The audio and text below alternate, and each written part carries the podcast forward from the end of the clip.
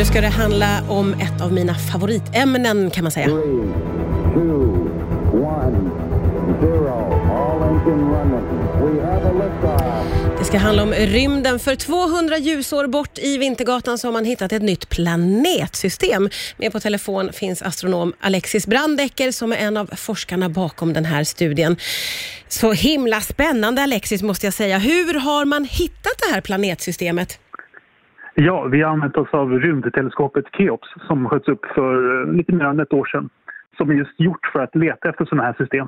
Ja, just det. Och, och vad är det exakt som man har hittat nu då?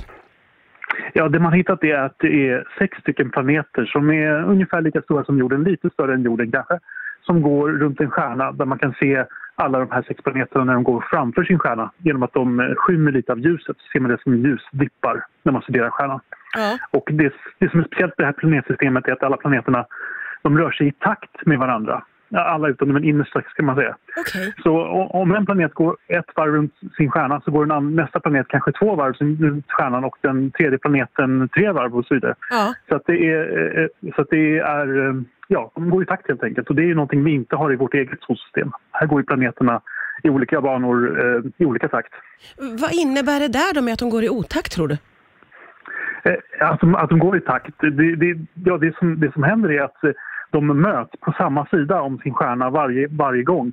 Så att eh, eh, vi möter till exempel när vi går runt solen så möter vi Mars, inte på samma sida om solen utan vi möter Mars lite olika delar på året. Medan de till exempel skulle mött sin yttre planet varje januari eller så, Ja, okej. vid samma datum. Så det är Ja. lite speciellt. Finns det några likheter eh, med vårat planetsystem? Ja, alltså månarna kring Jupiter. Det finns ett par månar kring Jupiter som också går i takt med varandra. Mm. De här galileiska månaderna. Så det, det är ju en likhet. Eh, Annars är det ganska olikt eh, vårt eh, solsystem. Och det är det som är lite spännande också, för att, att de går i takt, det måste man på sätt förklara. Det kan inte bara vara en slump. Det, det, som i, I vårt solsystem så har ju planeterna olika omloppstider Ja. som inte verkar vara direkt relaterade till varandra. Men i det här systemet är de väldigt relaterade till varandra. Så vad beror det på? Och, och hur kommer ni att fortsätta att eh, studera det här planetsystemet nu då? Ja, vi kommer ju titta lite närmare på det och se mer precis hur de här planeterna varierar sina, sina banor. Och eh, det finns misstankar om att det finns kanske ännu fler planeter som man inte kan se. Bara för att de inte råkar gå framför sin stjärna. Och då ska vi försöka hitta dem genom att studera de planeterna som vi kan se och se om de blir påverkade av gravitationen från osynliga planeter. Så Ja. det är en, en sak som vi tänkte studera. Som astronom, hur uppspelt är du över den här upptäckten?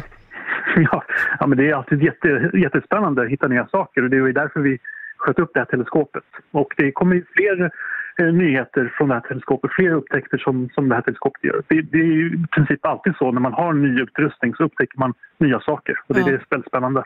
Ja, jättespännande och anledning för mig att ringa upp dig igen hör jag Alexis.